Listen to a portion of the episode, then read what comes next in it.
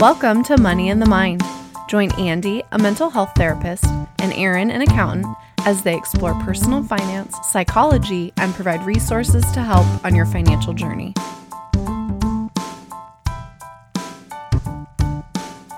Hello, and welcome to episode 17 of Money and the Mind, a nuanced approach to personal finance. I'm Aaron, joined by my friend Andy, and we also have two guests with us today Golden Martinez and Frank Raphael we'll just jump right into it. Um, Andy, do you want to just give us a very brief background intro to these two gentlemen, and then they can introduce themselves?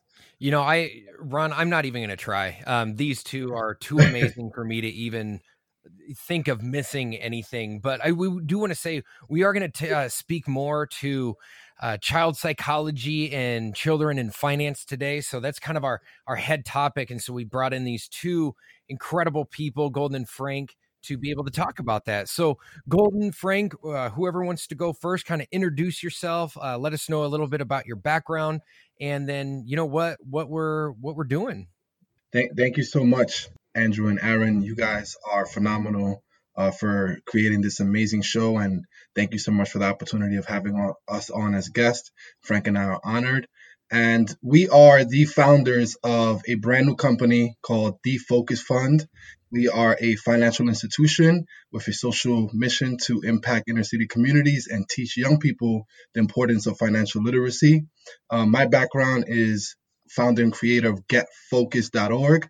I started that company over 10 years ago. I am what I like to call a community builder. I've been building communities all around the country through nonprofits and schools by impacting kids to learn how to read and exercise. And my, my, my love and passion for the community is what led me to meeting Frank Raphael, my business partner, um, who is a financial genius and a social entrepreneur based in New York City. Who, um, I, Frank, you know what? I'm sorry. I will let you speak for yourself, but but Frank Frank has Frank has afforded me the opportunity to start thinking about finance uh, much more and about teaching kids the importance of financial literacy. Golden, well, thank you. I mean, it's Frank speaking. Thank you so much for the intro, Golden, and thank you, Andy and Aaron, for uh, inviting us on the podcast. We're looking forward to it. I uh, love the mission of the podcast, and I think it dovetails very nicely into a lot, a lot of the things that Golden and I uh, have worked on and are working on.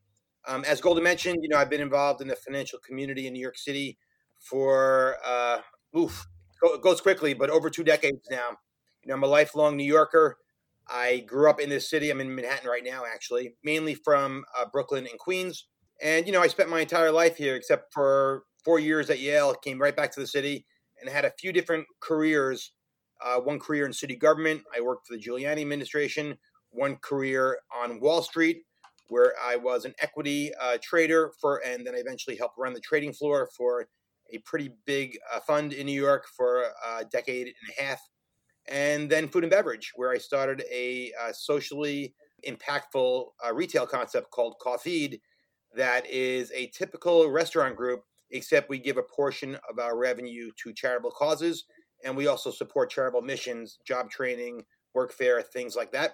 Um, I had the pleasure have been collaborating with Golden and his incredible work with his various uh, nonprofits and for-profit companies, in particular, Get Focused, which has been um, just an amazing part of my life and just an amazing part of the last, you know, many years and seeing what has happened with Get Focus and how it really has empowered so many of the inner city youth in New York City um, in really important things in fitness, the importance of healthy living, especially now with going on in New York City with the entire COVID crisis and this pandemic.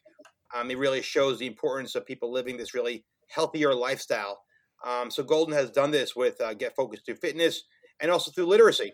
Um, you know, literacy is one of these things that I think a lot of people in a lot of communities take for granted, and I don't think people really take it for granted in these inner city kids um, in in New York and other urban areas.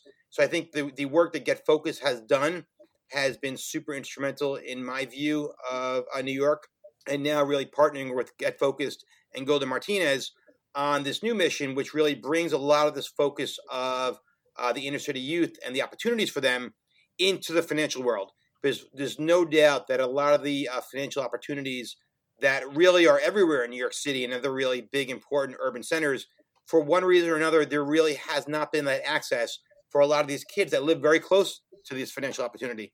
They live under a mile away, yet yet they've been closed out for whatever reason, whether it's systemic or just lack of opportunity. And that's something that Golden and I are really looking forward to focusing on. You know, we're we're launching the Focus Fund on June first in just a couple weeks right now, and we did not plan on launching it during a crisis or during an American and worldwide crisis, but we're using the opportunity to really go out there and try to make a real difference in the kids' lives and really give them opportunities in the financial sector, things, opportunities that I've had the fortune of having myself. So looking forward to talking about it. And thank you so much once again for inviting us on. Absolutely. Thank you again so much for being on. So, Frank and Golden Focus Fund sounds phenomenal. I'm sure we can get into the really uh, minute details of that in a bit, but I'd love to hear about what drove you to like what what in your backgrounds, what in your raising or what basically what's the impetus behind the focus fund like wh- why why start this fund uh impact i mean obviously obviously it's very apparent why we need something like that but but what about in your backgrounds really created the need for something like the focus fund?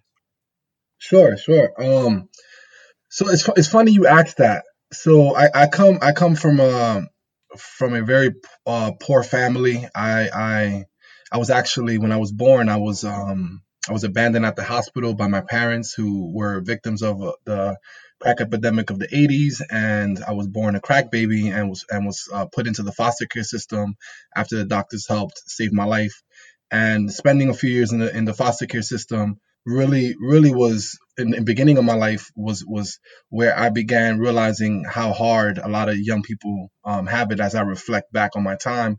And growing up, I just grew up like in a poor family in a poor community. And what what I remembered most, one one of my one of my biggest memories growing up poor was how much how much we wanted to be rich, like how bad we wanted it. Like we all wanted to to to have the financial freedom that we saw celebrities have or philanthropists have and but the but the lack of planning and the lack of access we had to financial opportunities was so huge that no matter how, how bad we wanted it we, we had no clear pathway to getting there but there was one memory in particular that I think if I would have kept it going as a kid, it would have been very instrumental to me as an adult. And that was actually I was about eight or nine years old, and I I met my my grandfather, who at that at that point took legal guardianship of me and took me out of the foster care system.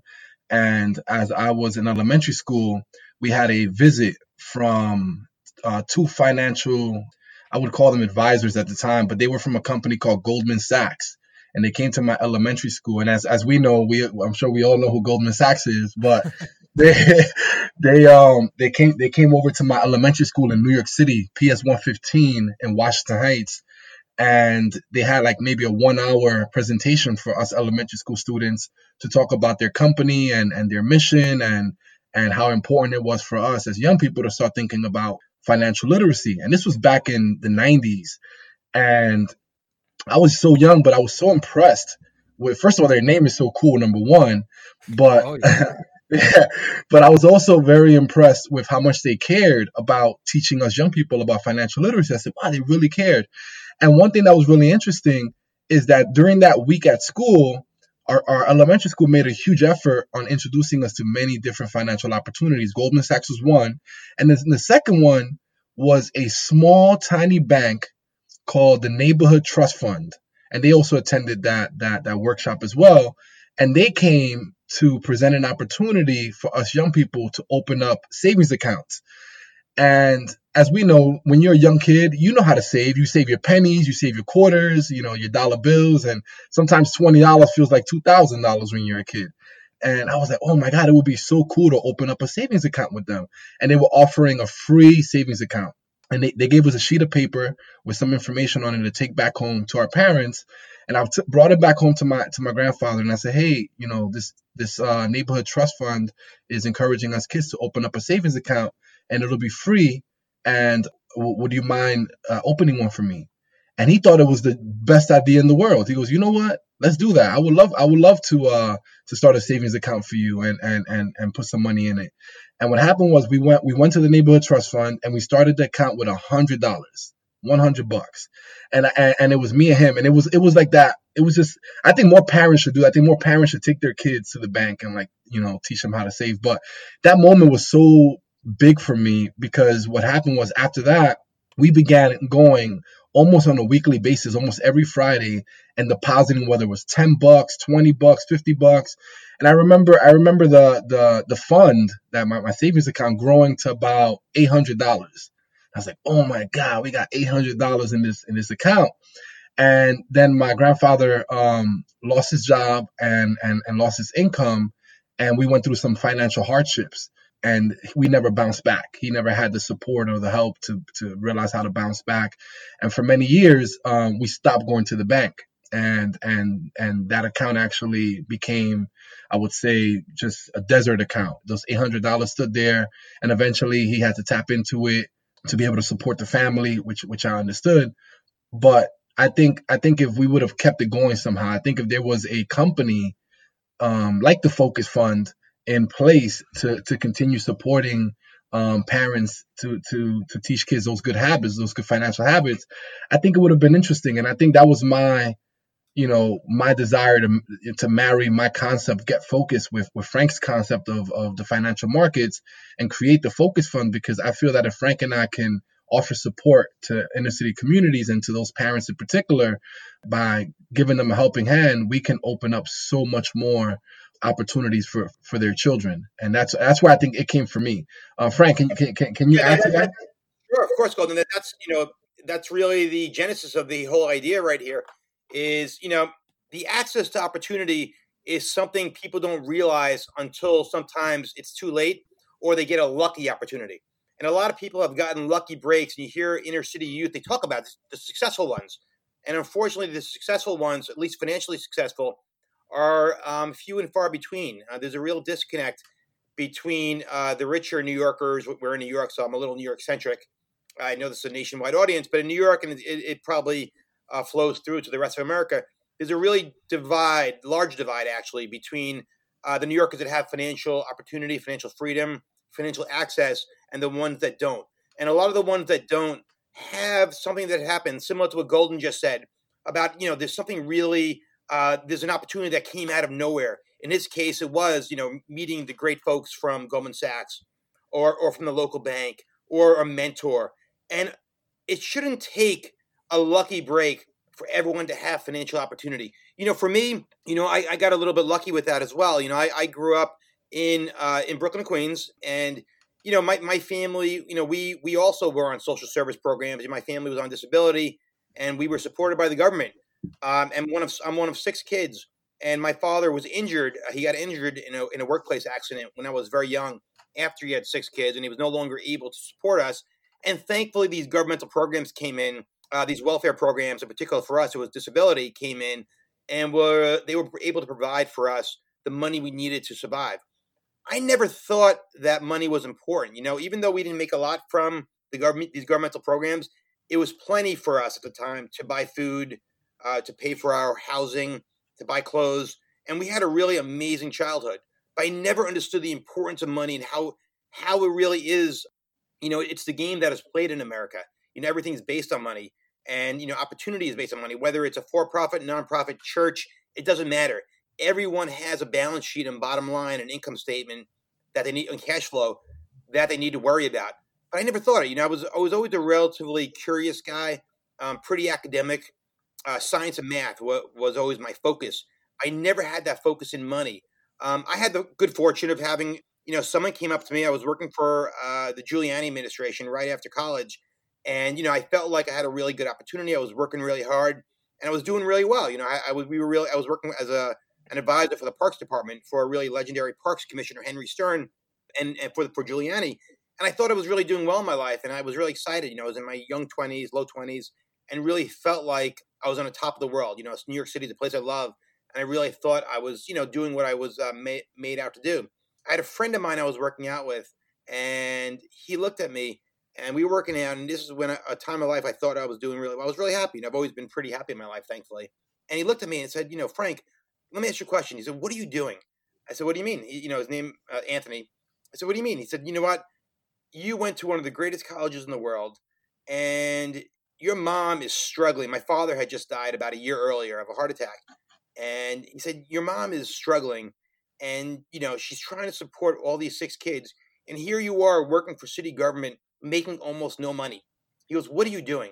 And I never put that connection together. No one, no one ever told me that money was a factor. I don't know why, but no one ever did. Well, pretty much within 24 hours of having this sort of very eye opening experience, I went to the one friend that I knew that was working on Wall Street. He was working for a small family fund. And I said, you know, his name was Nick. I said, Nick, could you help me get a job? You know, I really want to make some money. And I was getting paid, remember, I was getting paid $22,500 at the time of year, 22500 And this was 1997, I believe it was. And I really felt I was doing great. And he looked at me and said, sure. So I got a, I got an interview with the uh, leader of the firm, and I met with him, and he hired me. Um, and I had no experience, no knowledge. I knew absolutely no idea what a stock was, uh, what a derivative was, what a bond was. Uh, I had no idea what Wall Street really was, and what what capital and the the allocation of capital and the access to the capital markets. But he hired me because of Nick. Nick was a really good trader for the firm, and also because I had the good fortune of going to Yale, and that really did open a door for me to go on Wall Street, even though I knew absolutely nothing. Well, I went in, I started working, and it started a uh, you know two decade plus love affair with the financial markets, and really just to power them, the opportunity that, that they provide, and you know within a very short, it took me a while, it took me two three years to really get it, to understand it, but I became pretty uh, a pretty good trader, and and I to this day I, there has there's not been a day in uh, you know 20 plus years that the market's open that I have not looked at the market or been obsessed with the market, and I just love it. And the one thing I love about it is the math behind it and you know the quantitative aspect of it. But the other thing I love about it I really understand the importance of it, the importance of the capital markets of shaping the lives, and it provided an opportunity for me to make some money, and you know for me to be able to make money and help support my family, uh, whether my immediate family and my three kids and my wife, or my extended family with my mother and my siblings. Um, it really provided an opportunity I never thought was possible. And it's been really eye opening. And, you know, seeing the lack of access that other kids who, who don't have that opportunity. And when Golden approached me to partner with, you know, his Get Focused mission and to really try to, you know, morph that and evolve that into the financial space was something that has been really exciting for me. And I really am looking forward to making impact with it and really provide opportunities that Golden mentioned he had and and and that I had, and really try to scale that to a lot of kids. And uh, June first is gonna be a very exciting day for us. So looking forward to it.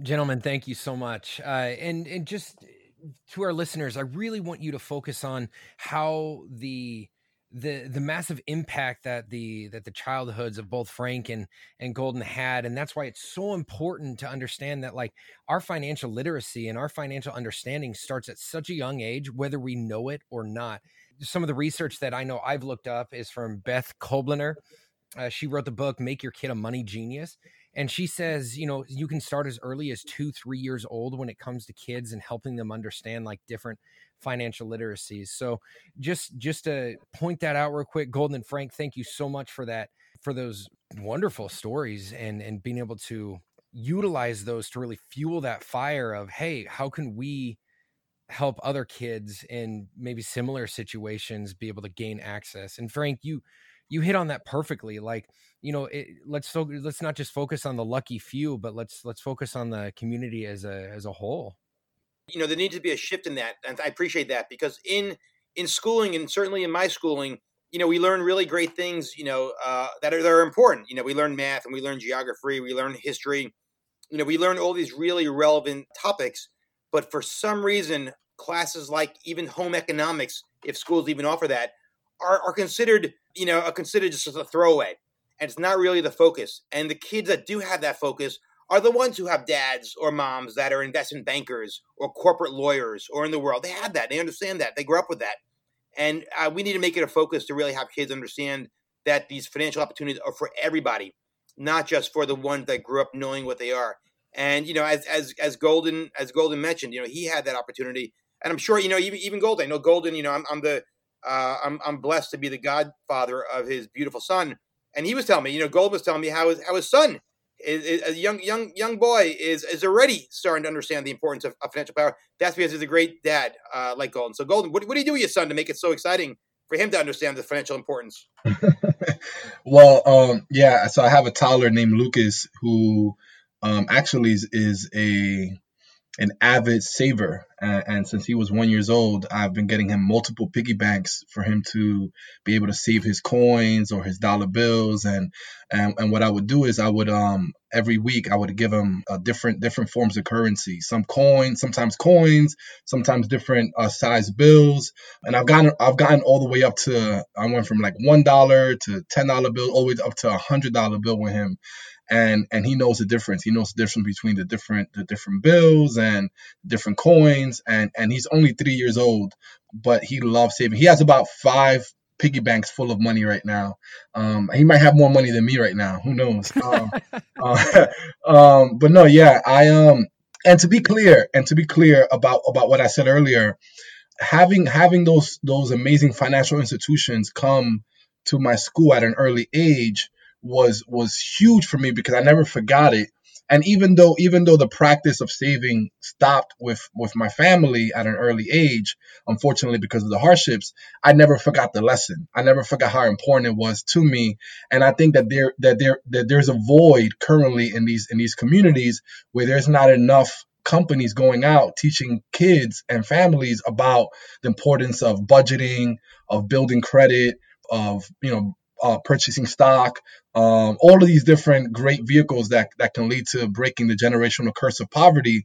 I don't think there's enough companies doing that, and I think Frank and I want to position ourselves as the Focus Fund to be possibly the the number one uh, financial institution in these inner city communities where and what that means is going visiting these schools visiting these nonprofits and even visiting people's homes if we have to to bring this information to them to bring this opportunity to them. And uh, we are willing to to as they say um, have muddy boots on the ground to be able to do the work that's necessary. I haven't unfortunately i love i love these big financial institutions but i don't see enough of them in our inner city communities anymore. And maybe it was a thing in the 90s, but it's definitely not a thing in 2020. And I think that there should be more of it, in my opinion. You know, and and Golden and Frank, you you guys bring up very very good ideas. Uh, so I I do want to speak to the idea of you know what we learn in school. I think my favorite meme still out there is, "Hey, I'm really happy that I studied so hard for these parallelograms to understand them in this parallelogram season, referring to tax season."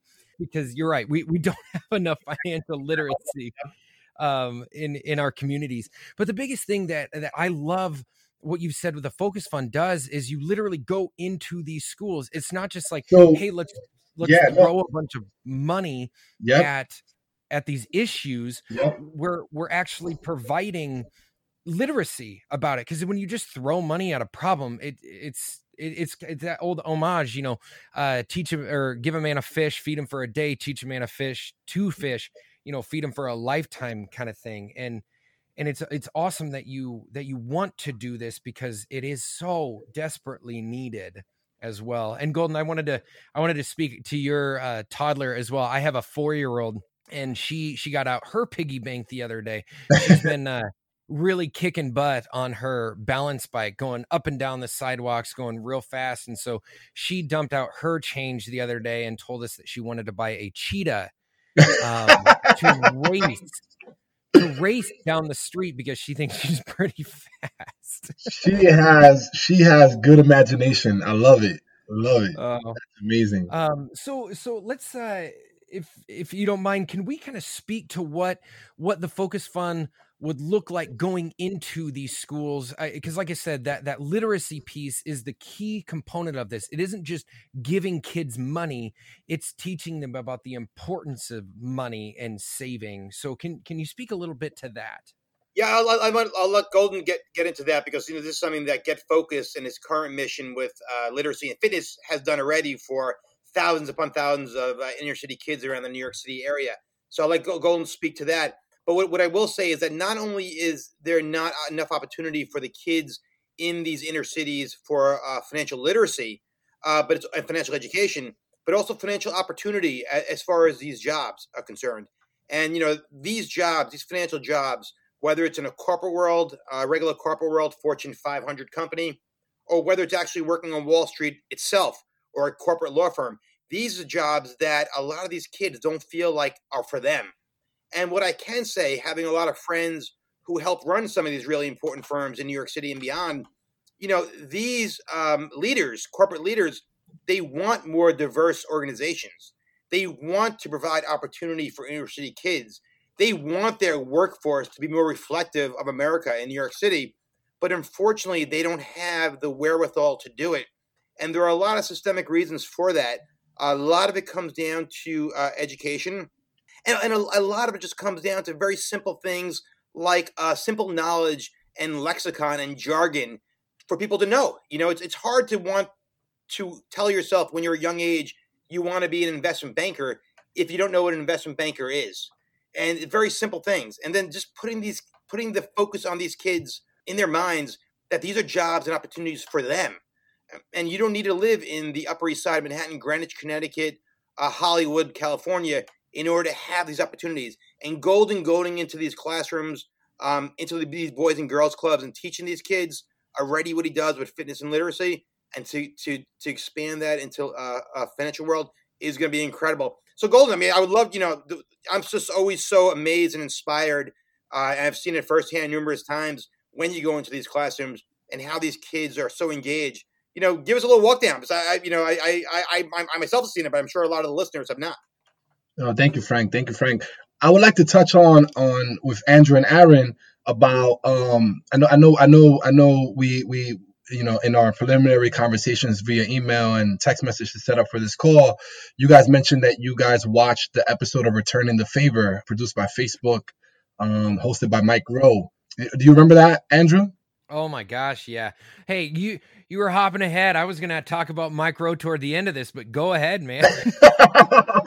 well, no, no, definitely. So, so Mike, so Mike Rowe, uh, incredibly um, generous and powerful American. He he he really he he put together this amazing show called Returning the Favor, where he goes around the country and he returns back acts of kindness to people. So uh, individuals who are doing great work in their communities, he he wants to highlight their work, tell their story, um, give the reasons why they're they're doing this work, and then at the end of his of his show, he rewards them with with an amazing token of appreciation. And um, I was I happened to be one of the selected people to be a part of his season uh, season two episode ten, where where he came out to New York City to actually highlight some of the work I've been doing in New York with Get Focused. And what was so impressive to him, from his own words, was how I was able to take two things that were completely opposite of each other and I was able to marry them together. And those two things were uh, exercise and my passion for reading books and books.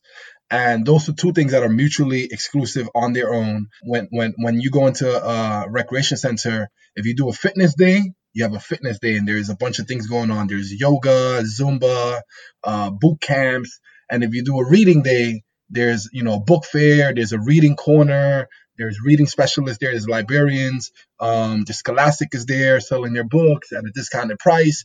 And these are two separate events that have never been married together.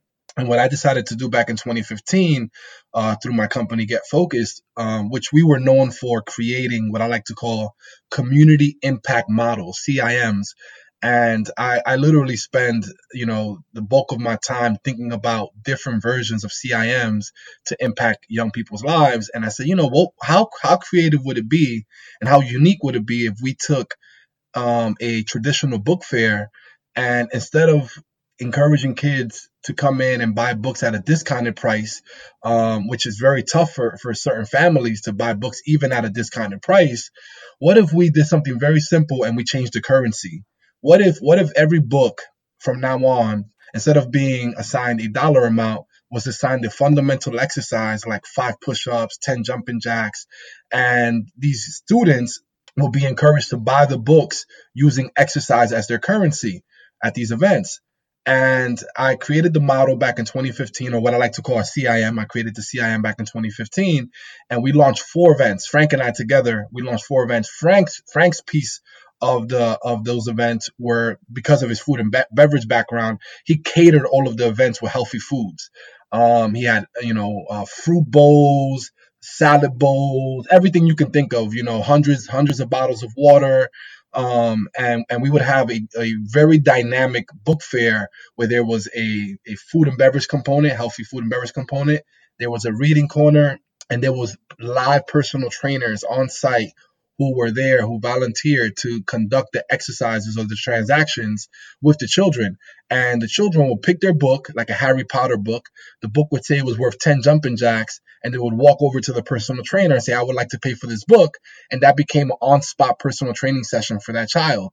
And at the end, the child got rewarded with the book, and he was able to take Harry Potter and add it to his home library. And it was such an innovative idea, and it's still an innovative idea. And um, and, and Frank and I are still um, doing these book fairs all around the city and actually all around the country.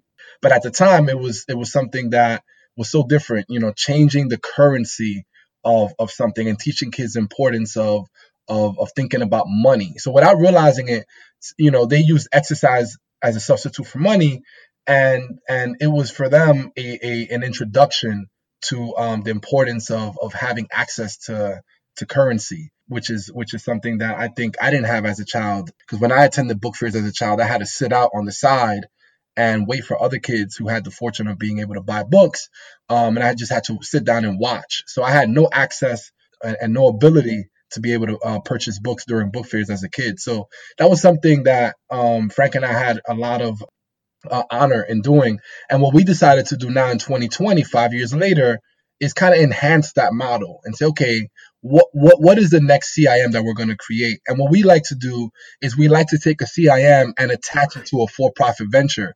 So Frank Frank's background um, in creating you know multiple different hedge funds and investment vehicles for his clients and for himself, and marry and taking that and marrying that to a community impact model where we go into schools and start doing workshops, very similar, very similar events of what I just mentioned, like a book fair. But instead of being um, instead of being a book fair, it's more like a financial empowerment summit where parents come out, kids come out, teachers come out, and Frank and I will partner with a local bank, similar to like a neighborhood trust fund. And what we will do is we'll we'll play the role of Goldman Sachs in in in, in my scenario earlier, where we will be the Goldman Sachs. We'll invite the local bank and we'll work with the with with the local bank to offer these free savings accounts for for students and we're going to go a step even further at these events. And frank and i have already allocated a budget where we're going to award at the end of these events as a complete surprise to these families every single student there with a with a fresh $100 bill that's going to come inside uh, an envelope with a card a focus fund card with a positive message uh, for them to read and for them to understand that this money is to go um, visit this bank with your parents and open up your first savings accounts um, which we would like to call the we would like to give the title of being your focus fund. This is your focus fund, and we are going to partner with you to create and launch your first ever focus fund. And we're going to help you manage it. We're going to help you grow it. We're even we're even committed to even adding more money into their fund and matching their parents as they grow it. Um, it's something that we're working on. It's a brand new CIM that Frank and I are developing, but that's that's one of the ways that we are we, we are going to uh, begin impacting the community through our company.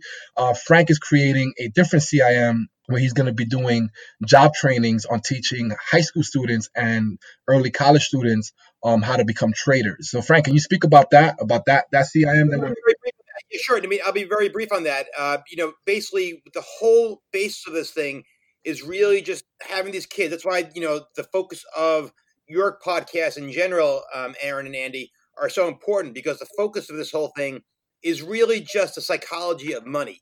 That's really what it comes down to for us. Look, we know that a hundred dollar bill to kids is obviously not going to that hundred dollar bill itself is not going to be um, you know so transformative in their life. That's for sure, right? A hundred dollars, especially in New York City, it doesn't go too far regardless where you live.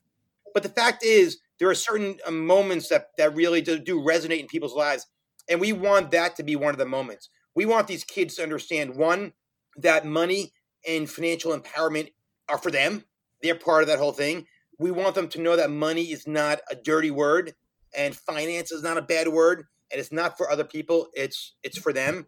And we want them to understand that the psychology of money is very important for them.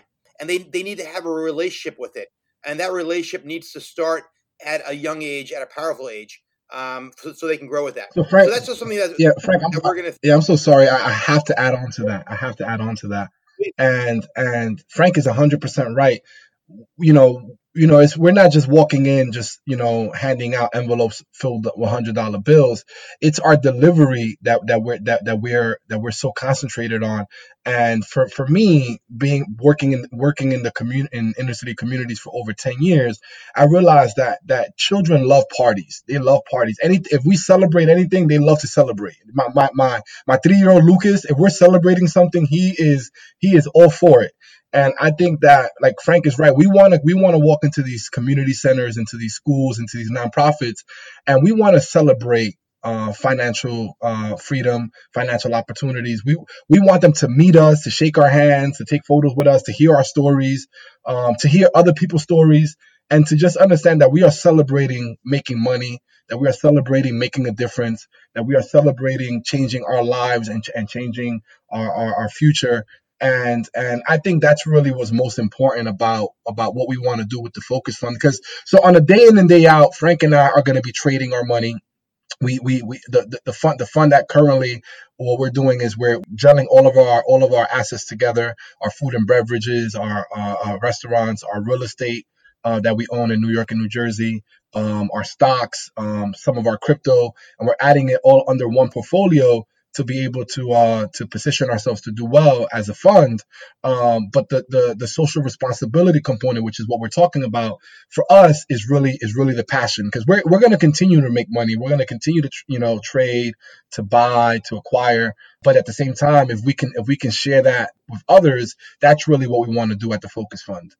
And, and just then I'll throw it back to you guys. But you know, as Golden said, the, the message um, in these events is a powerful, fun. It is a party like atmosphere. You know, seeing Golden in play. You know, I, have said it before to him. He is uh, a Tony Robbins. You know, to, for those that know Tony Robbins, for those that like Tony Robbins and see these really motivational, empowering sessions that they have there, um, that's what Golden does already with Get Focused. And he goes in there, and there's a real energy in the room that is palpable. That people leave there motivated much like you know people our age that go to these Tony Robbins sessions and they leave there empowered. Yes. And hopefully it's not short lived. Hopefully this empowerment stays with them for a very long time.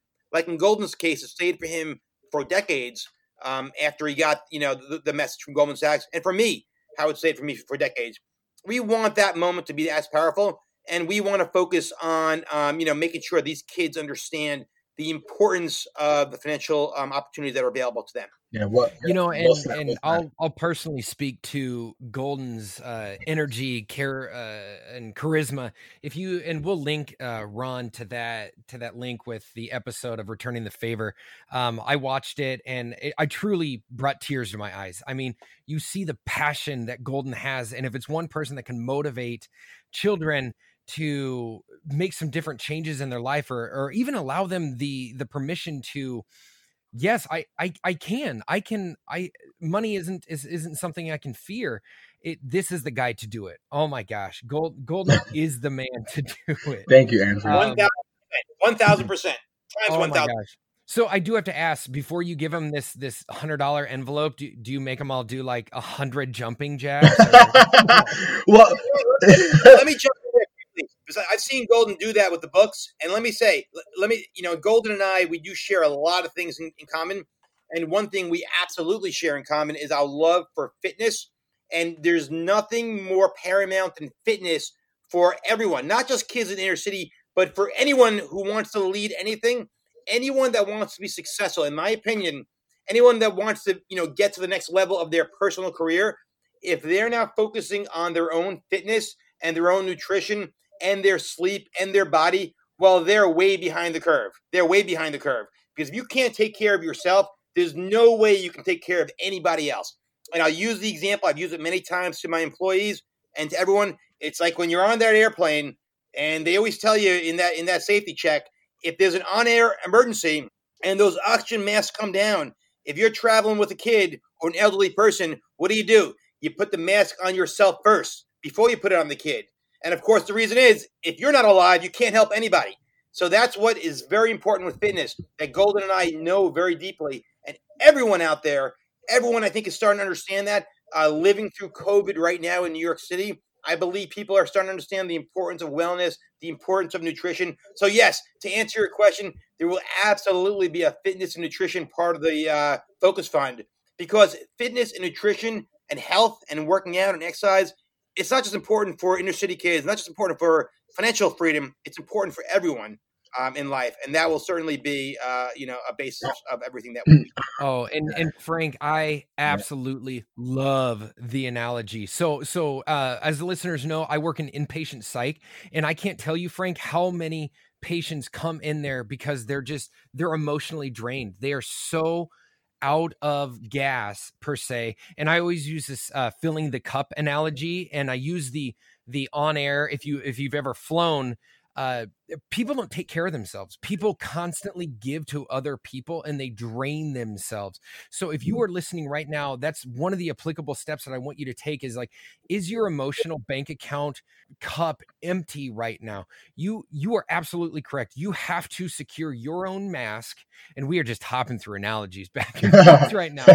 But you have to secure your own mask before you can ever expect to secure other people's. You have to take care of yourself. We just had a psychiatrist psychiatrist on in one of our previous episodes, and one of the and one of the main aspects that he talked about, he's like, before we assign medication, before we assign therapy, we always encourage people to make lifestyle changes, and the three main components of that lifestyle change our fitness making sure that you're exercising whatever that means. If you if if all you're doing is starting to walk a couple you know if if you go from sitting constantly all day to maybe walking a thousand steps a day that's huge. Whatever those small changes are the second component is sleep are you sleeping enough? And that third component is diet like what what kind of nutrition are you getting? And in the mental health world before we start pumping people full of pills or, or signing therapy that's the thing that we try to get people to understand first and foremost. So frank thank you so much for hitting on that aspect. That's i love, love that you're telling your guests that. I love that you're i love that the psychiatrists and healthcare professionals are telling their uh, patients that. It's very important. You know our bodies have the ability to produce the best drugs possible to produce the best chemicals possible. And that's what these drugs do, right? When, when you go to these doctors and they prescribe drugs, and drugs are great, you know, drugs work. And I understand the need for prescription medicine, but our bodies have that power as well. So, you know, we need to give ourselves the best opportunity to in order to unleash that. So, thank you so much for uh, sharing that. Yeah. Uh, oh, gentlemen. Uh, I I see from from my perspective, you're not just trying to provide that initial hundred dollars. Like you said, it's not a huge, huge amount of money what you're doing is trying to fundamentally change some beliefs about money. Eh, eh, from my perspective, you know, I've grown up middle class, very privileged, and didn't really have a lot of bad financial events necessarily in my life. Haven't gone hungry or anything like that. Pardon my dog in the background if you can hear him. He agrees. Uh, he agrees. Yeah, but I I see you're trying to fundamentally change beliefs, and and at least from what I've learned about you know people growing up in poverty they don't have a lot of positive financial or ex- positive experiences with money and they might even have kind of financially related trauma if someone if they made a little bit of money and and it got immediately taken from someone that kind of thing can stick with them. So i guess i'm seeing someone giving them a hundred dollars giving them that positive experience is going to be a lot more valuable in the long term than just that that initial well here's a here's a hundred bucks. You're you're doing so much more than that to help them change their beliefs. Well yeah and, we, want, and, we, want to, we want to have a relationship with the bank too. no yeah and, um, and and and to be honest it's not so and and thank you aaron for that. You're 100% right. We do want to we do want to change their, their their way of thinking and their perspective behind behind money.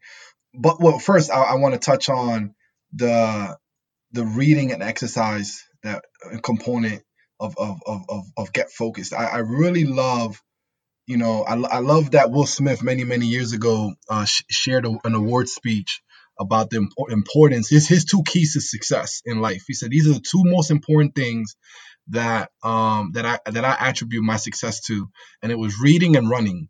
And I was a kid when I heard that speech, and I said, really? So if I just if I read books and I run every day and I exercise, I, I, can be as successful as you. And and that was something that I married myself to at a very young age, and and and that's where that passion came from. But I would say as I got a, as I grew up, I realized that I, I had to add uh, finance in there as well.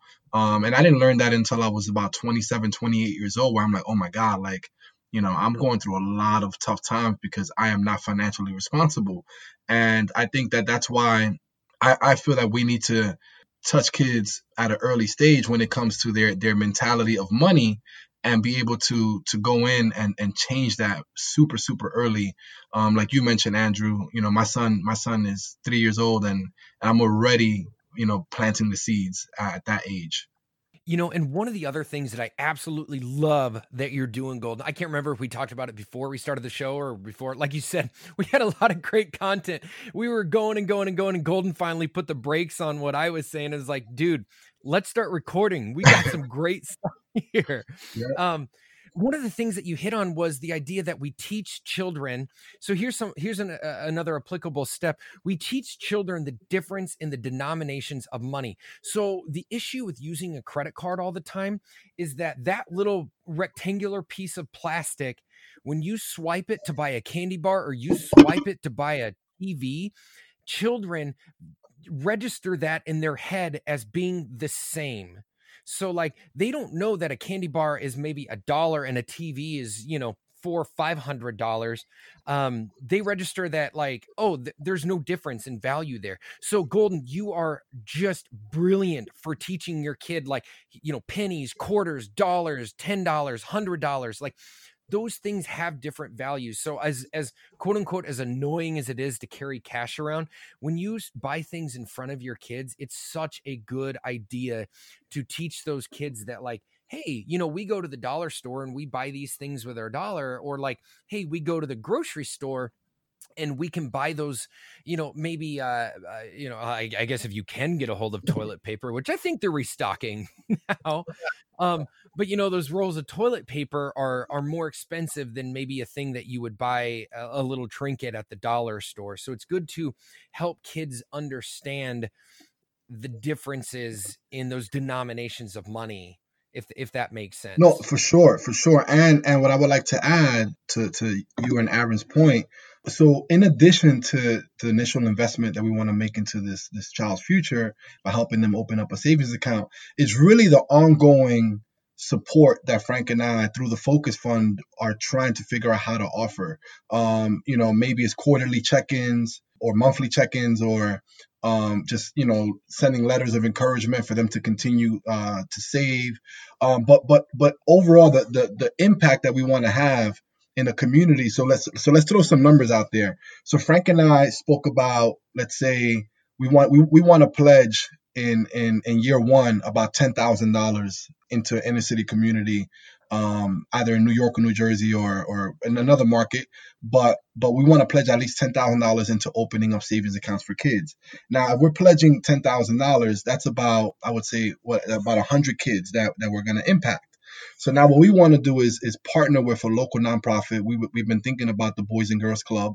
Uh, we, we we really enjoy the work that they do, and we want to be able to host either one massive event for 100 students or maybe five different events for maybe 20 students and their family. And what we want to do is be able to um, award this money, like like you mentioned, through a really cool celebration.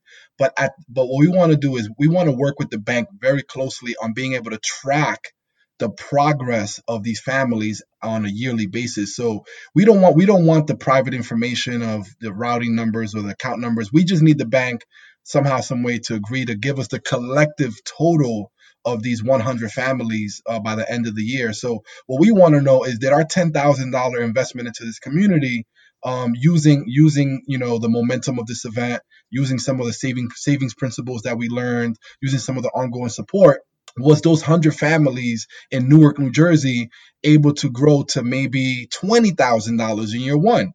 And, and by year two, maybe $50,000. By year three, if if we can prove and, and show that our $10,000 investment into this community has grown to over $100,000 of saved money among 100 families in this inner city community, we are we feel like we accomplished something. We feel like wow, like we planted a seed and look and look how much it's grown. So that's really the the data or the impact that we're aiming for. It's not just the initial hundred dollar gift, but it's the it's the long term vision of where can those ten thousand dollars in that community grow to in five years with those new savings principles, with that momentum, with meeting guys like Frank and I, with listening to shows like this. What can that do for them? That's what we want. Told us like when when when you when when Get Focus gives out you know, two books for doing, you know, 100 jumping jacks in your example before.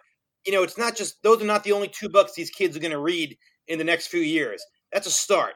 That's a start. That's a start these kids with a love for literacy and, you know, opening their minds for it. And that I think is, is you know, super integral into um, into our mindset behind uh, the Focus Fund right now. And with the Focus Fund, really is the understanding of the banking relationship. Go into the bank, understanding when you know banks are built, uh, uh, you know, with with marble and looking real austere and beautiful for a reason. They're supposed to denote some sort of like safety and powerfulness to it.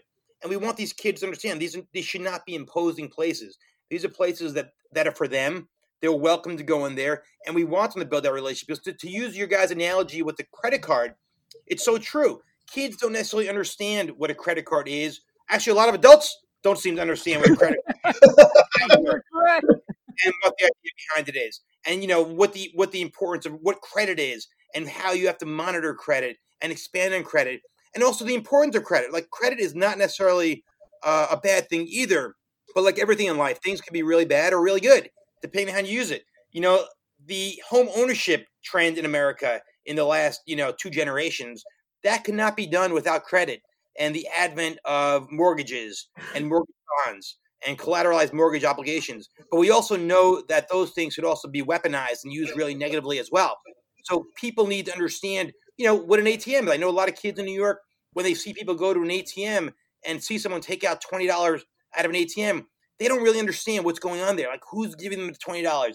Is some magic behind the wall? when it's someone, when it's someone exactly, but it's you know you see these kids and their eyes light up. What's going on? When it's their money and they have one hundred and fifty dollars in a bank and they're taking out ten dollars from an ATM, and now that one hundred fifty dollars is going to one hundred forty dollars. Well, that's a learning experience. Now they know what that ATM card does, what an ATM does, and you can expand on that to other products and certainly credit cards and mortgages and other things and brokerage accounts eventually will certainly, uh, hopefully, uh, you know, be things that these kids incorporate into their daily living. You know, and and I love I love the point of getting kids into banks. Uh, the idea of you know the exchange that goes on. I know my daughter loves going into our local branch of the bank, but that's for a different reason. Uh, they have like a little coffee bar in there, and so she gets a quote unquote hot chocolate.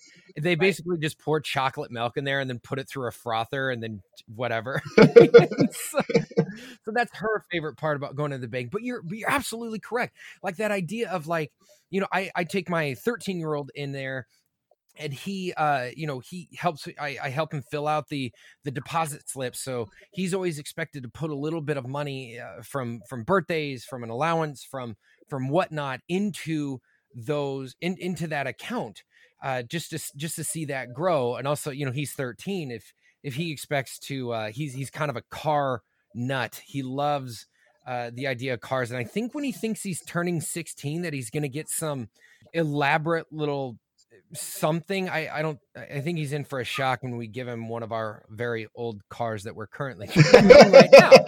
Um, but uh but yeah you guys th- that is so important to to to formulate that relationship with that bank that's so paramount in that. Like you like you said this whole thing and i love what you're doing with the whole check-in. From a from a behavioral psychology point of view that that repeated check-in that idea of like hey how you doing? You know oh that's so great. Like th- those those you know those rewarding statements that they're doing is so paramount in helping change and embed that psychology at a young age like good for you that's so great like look at what you're doing kind of thing. It's oh my gosh this this focus fund is just oh it's amazing. We're really looking forward to it. It's, it's gonna be a big it's, it's a blessing in our lives already. And uh, I, I, the launch is gonna be really exciting. We're gonna have a really you know uh, to the extent we can with the lockdown in New York, we're gonna have a really big events with it uh, when the time's right and um, I think it's something that, you know, we, we know it's going to be impactful. And, you know, we certainly appreciate, you know, the support that we're getting from a lot of people, including you guys. And, you know, I think um, getting the message out, uh, you know, to other communities. Because right now, obviously, we're focused around the New York City area, but getting the message out nationwide, I think we could really, uh, you know, create a big change. You know, they always say this, and you look at past history in America. You know, during times of crisis and during times of challenge and problems like we're going through right now, whether it's health or economic, um, or even smaller crises, there's always massive opportunity. And right now, there's going to be a seismic shift in um, in society, and no one knows exactly what that's going to be yet. Um, there might be a change in the capital structure. There might be a change in the way political uh, forms work. But whatever it is, it's going to shift. And I think right now, allowing that shift to incorporate all Americans, regardless of their economic status um, or their geographic location um, or their demographic background, I think is going to be something that is going to be really important. And we're just happy to play a small role in that. And we're looking forward to it. Phenomenal. Uh, so, um, what what could our listeners do to to help? I know, um, our I know in in Omaha, Nebraska, we have a bank called First National Bank.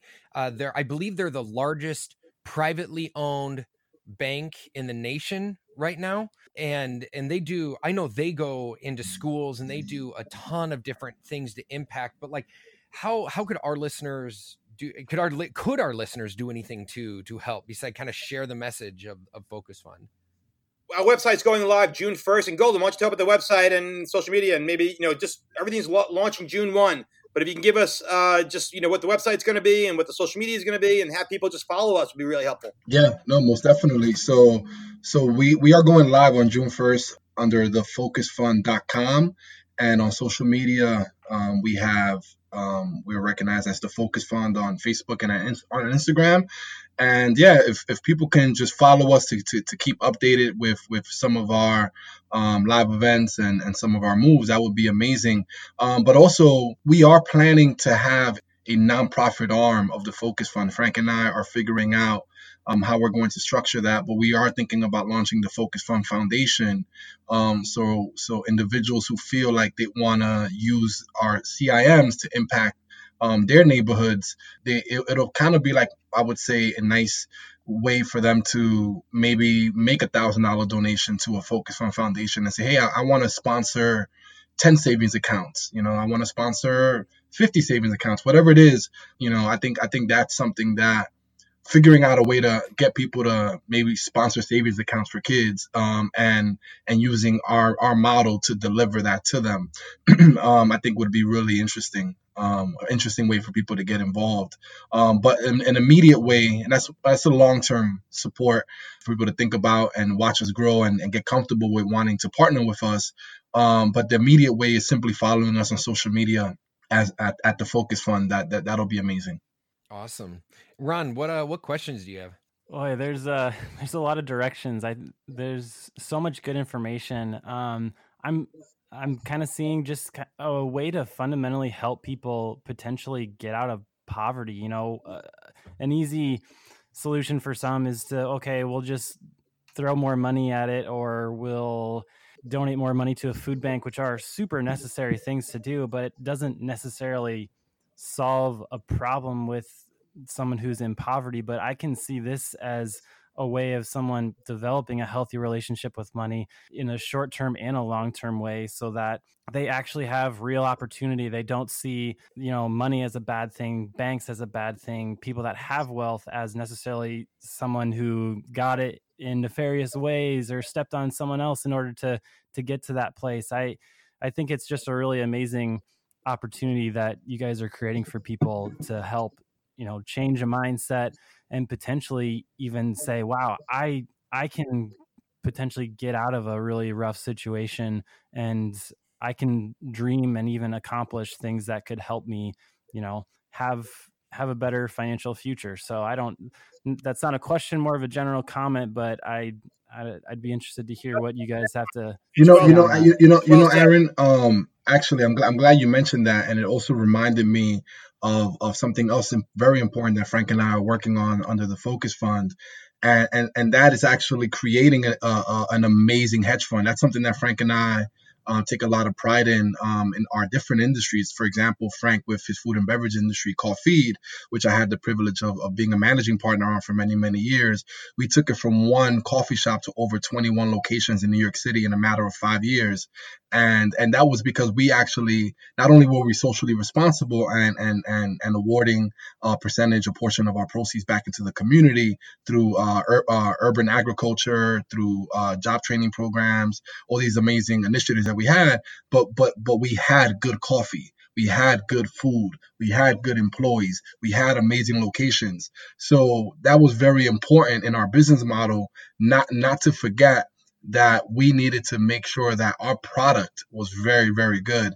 And we are a hedge fund. The Focus Fund is a hedge fund, and we are looking for investors. We are we are trying to attract high level investors who who who want to invest their money responsibly and who are looking for for good for good hedge fund managers like like Frank and everyone else that we're going to have on the team my role I'm, I'm the community component of the focus fund so i'm not going to necessarily be managing the, the, the investors' money, but Frank and, and his team of, of financial um, geniuses are going to be doing that. But that's something that I think um, is very important to note that that we are going to focus on building a very solid hedge fund um, with a social mission. Frank, do you want to add to that? Yeah, no, it's, it's great. I mean, I, th- I think you know the Focus Fund is going to have multi facets to it, and as Golden mentioned, we're certainly going to have uh, the Focus Fund Foundation, which is where the, the bank account initiative is certainly going to be to start the process. And that's very important for us, for the kids to start that process. And then on top of that, we're going to have this hedge fund component, this fund component, where like minded investors and individuals could partner with us. And the partnerships can mean lots of different things. It could simply be an investment, which is great. And, you know, obviously, like all businesses, we, we uh, they live um, by investment, which is great. Or it could just be a collaboration or a business idea uh, because the focus fund, uh, the hedge fund or the fund component, is going to have uh, a few different elements to it. Certainly, um, investments in the capital markets, in particular, equity, derivatives, bonds. You know, basically balanced portfolios for the most part is is, going to be a core, like it always is. But absolutely, real estate is going to be part of it, and other operating companies also be part of it. Um, this fund is going to be operated uh, with the uh, uh, with the assistance and with the support of uh, alums of the Focus Fund. So the idea here is to take these kids, start them, start them at a relatively um, early age. You know, teenagers, you know, teenagers who have the ability, you know, 13, 14, have the ability to start to understand money and keep with them and find the ones that are really excited about the financial markets to get them involved, either interning or working. And then on, the, on top of that, really just a job training portion of it is going to be really important because, like you guys mentioned with with the uh, with the fish analogy, and like Golden mentioned with generational change, is that we need to create generational change and really lift these kids, or a lot of them, as much as possible, out of poverty. Luckily, in America, there's a really good framework to do that already. So we don't need to create anything new from that. All we need to do is provide these kids with the opportunity, uh, teach them what they need to have in order to go to, you know, a Goldman Sachs, you know, to a to a Pfizer, to an Amazon, to a Google, to an Uber. Go to these companies, speak the language, play the part, and get hired. Because these companies, these growing companies, uh, you know, with America, with you know the worldwide, uh, you know, uh, America's GDP and worldwide uh, GDP constantly increasing, you know, there's going to be expansion of wealth worldwide for a very long time, even the, with even after this pandemic. That's not going to change we need to have that expansion of wealth available to everybody. And we just want to provide a little bit of opportunity for these kids to really help, uh, you know, change that generational mindset where these, um, you know, these kids are living under, um, unfortunately, under some some sort of poverty. You know, we have a lot of kids in America, a lot of families that are well below the poverty line, which is sad. And a lot of these people, there is food insecurity in America, which is really sad. There's healthcare insecurity in America, which is right now you know, immensely sad. That does not need to be the case. We're in a really rich nation, um, and a, a, rich nation that's going to continue to get richer. We just need to simply provide opportunity for these kids to have um, the ability to get a foot in the door in some of these places, and then take it from there. And then, you know, once they get hired by Amazon and Google or Goldman Sachs or Bank of America or Wells Fargo, you know, they'll they'll handle it from that point, and their salaries will increase from that point. And that's all we need to do. We just need to, we just need to provide that little fuel initially and then these kids will take it from there. Because a lot of these kids, inner city kids, and Golden will be the first one to tell you, you know, these inner city kids, they may be they may be uh, stepped down a little bit on society. They may be stepped on by society. They may not have opportunity, but these kids, they are dynamic. They are brilliant. They are hustlers. They like working and they want to improve themselves. All of them. They just need to get a little bit of support and opportunity in order to show what they already are. And they're amazing. And we just want to provide a little bit of support to allow their uh, amazing um, mindsets really shine through. And I, I, can't tell you the kind of impact that, that that that gives to children just to be able to almost give them permission like you know you you can work these jobs you know you're not bound for this or that or this you you can be bound for these things and here is opportunity to be able to do so. So eh, incredible incredible i I've, I've had like chills this entire eh, you know episode like of how incredible um, this is and the impact that you guys are are are going to make. Thank you, Andrew. Thank you, Andrew. And, it, and it's important to know. It's important to know that that our, our our main focus is just to get them to start thinking about money and the importance of it. And whatever career they, they ultimately end up choosing you know will be amazing for them whether they whether they want to become an essential worker or they, they, they or they want to go into you know and become a, a vp of a financial institution. For us for us whatever they choose is perfectly fine. We just want them to, to have the financial foundation that they're going to need um, when, when they get older to be able to become a homeowner or to be able to plan for retirement or to be able to just be able to take a trip if they want to take a trip or like you mentioned or buy the car that they want to buy like like what your son wants to do. So that's really what what we want you know we're, we're, we're not we're not trying to create an entire workforce of just traders and and and you know yeah right. you know we we, we, we just want to encourage you to start thinking positively about money which is something frank and i um, are very passionate about. Awesome. Well i i only have just one question left and we kind of touched on it a little bit. Um it's definitely a little off topic so i don't want to derail it if ron's got any other questions. Yeah, yep. it's great. Uh golden how how is meeting Michael? well, well, great question, man. He is he is by far one of the most inspirational people that I've ever had the honor of meeting. It's almost like, you know, meeting meeting a, you know, meeting your favorite, you know, uh, um, celebrity, right? And and at the time during the episode, I, I really didn't know who he was, but I automatically knew that he was a celebrity. Like when he walked up to me and shook my hand and goes, "Hey, I'm Mike Rowe," you know, initially, if you watch the episode, I'm like, oh, Mike Rowe. And I recognize his face, but I didn't realize how much of a big deal he really is. Um, especially because of all the all, all the great stuff he's done uh, for others, and and and it was just a real real brother moment for us. It was just like, hey, I'm Mike Rowe. Okay, hey, I'm Golden Martinez. Okay, do you want to have a conversation? I'm like, sure. And and we sat down and spoke for almost an hour just about our passion for helping kids and our passion for giving back.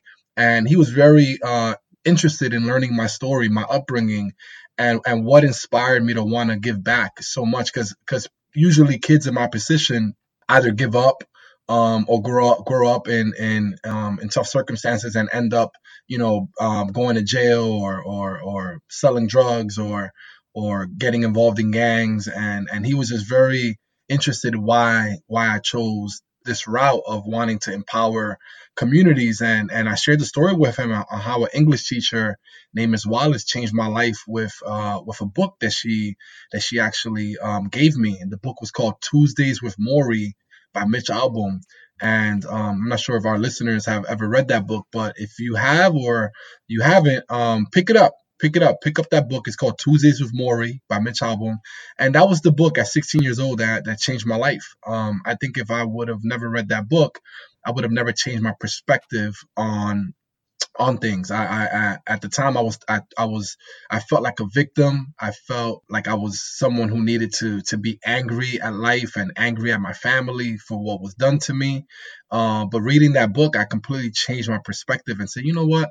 Um, I'm gonna start thinking positively. I'm gonna start changing things in my life, and and Mike was very interested in that. He he he loved it, and and at the and I don't want to give away too much of the show, um, but but at the end of the show, aside from the major gift that he gave me, which was I, I, I'll let the listeners go watch the major gift, but he gave me he gave me many many small gifts, and and and one of the small gifts were getting me an autographed copy of Tuesdays with Morrie by Mitch Albom. Um, he reached out to Mitch, I believe they're friends, and told Mitch my story, and Mitch was so um happy to hear that his book changed someone's life the way it did and that I created Get Focused um, using that inspiration that Mitch signed an autographed copy of that book for me, which was amazing. So again, to answer your question, I just think that Mike Rowe is one of the most generous, inspiring people, uh, very down to earth, um, and an amazing listener. Amazing listener. Awesome. Um, I, I that's I think that's all I have. Any other? I did think of I did think of one question as Golden was talking about that. Golden, do you have any good book recommendations for kids? or just for anyone that you've read you've come across yeah lately? well when we, when we talk about just elementary school kids you know i would always i would always say dr seuss is is, is a go-to for me um i feel like just his books are are were, were so well created with with the illustrations and the messages you know I, I think i think that franchise of books were amazing i think when we talk about middle school kids i think harry potter um, J.K. Rowling is, is an amazing recommendation for, for young people, um, especially because it, it, helps increase your imagination right away. Um, she, she, she takes you into a world that at the time and even now is just unbelievably just incredible, you know, the, the, wizardry and everything that she created with that. And then when we talk about high school students, um, I think books like Tuesdays with Morrie, I would say, let's just talk about authors. I would say Miguel Ruiz, uh, Deepak Chopra, Robert Greene, you know, even Robert Kiyosaki, who wrote uh, Rich Dad Poor Dad. Um, I think those are the books that high school kids and even early college students should be reading. And yeah, what do you think, Frank? Is there any book that you feel was instrumental for you um, in your journey? Lots of you know, lots of books that have been super instrumental in my life, but just in general, getting kids and, and everyone, adults too, uh, to spend time every day, whether it's 15 minutes or an hour, uh, just to better themselves a little bit. And reading is one of the best ways to do it, obviously. Um, you know, I, as a trader, uh, someone who, uh, still, who identifies as a stock market in the stock market world, you know, I, am a big fan of uh, you need education in order to succeed in anything. So one of the easiest ways to do that is by, is by reading. And I like reading nonfiction for the most part, um, you know, just to sort of like learn a little bit more about 15 or 30 minutes a day. And you read, you see these leaders in any industry and you ask them what they do to succeed, and certainly things we already hit upon like fitness and health and sleep, no doubt top of the list, but also very close to the top is reading every single day and spending time. It's so easy to read these days, right? You don't need to pick up a book. You can do it through audible.com very simply while you're driving, while you're working out, while whatever it is. You know, you, you can incorporate it a lot easier than you used to be able to. And just spend that 30 minutes a day. Uh, from a book, from a you know, from a financial standpoint, book, and so something that I recommend to everybody, especially people that are, I would say, more interested in the stock market and just financial market. It's a book that was written almost 100 years ago, actually, and it's a book that I had every single one of my traders, and I've trained, I've trained hundreds of traders um, over the years. But there's a book called Reminiscences of a Stock Operator. Of a Stock Operator. I'll say that again. Reminiscences of a Stock Operator by Edwin uh, Lefevre. Um, it's an incredible book about the stock market and about the history of the stock trader um, in the 1920s, and it's as applicable now as it is then.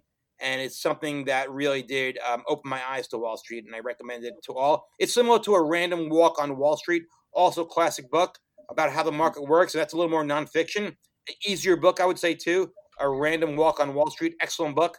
Um, but really, just the idea of incorporating reading into your daily life, um, even 15, 30 minutes will, will make big agrees. There we go. He agrees. I love that. Right, right on, on cue. Well, hey, gentlemen, we cannot thank you enough for for being on with us and, and spending so much of your time and, and allowing us to get to know you and our and our listeners and talk about the Focus Fund. I, I think that's all we have for today. Thank you guys, and thank you for creating so, this amazing platform. And thank you, thank you, listeners, for for uh, staying with us for over one hour. We appreciate your your your time and and and and your support, and we hope that this podcast was uh, was was helpful. Oh my gosh, tons, tons of incredible information. So, Ron, you wanna you wanna end it?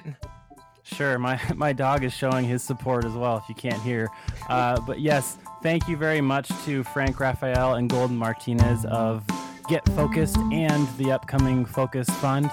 Um, we appreciate what they had to offer for us today. Stay in touch with Money in the Mind, and thank you for listening.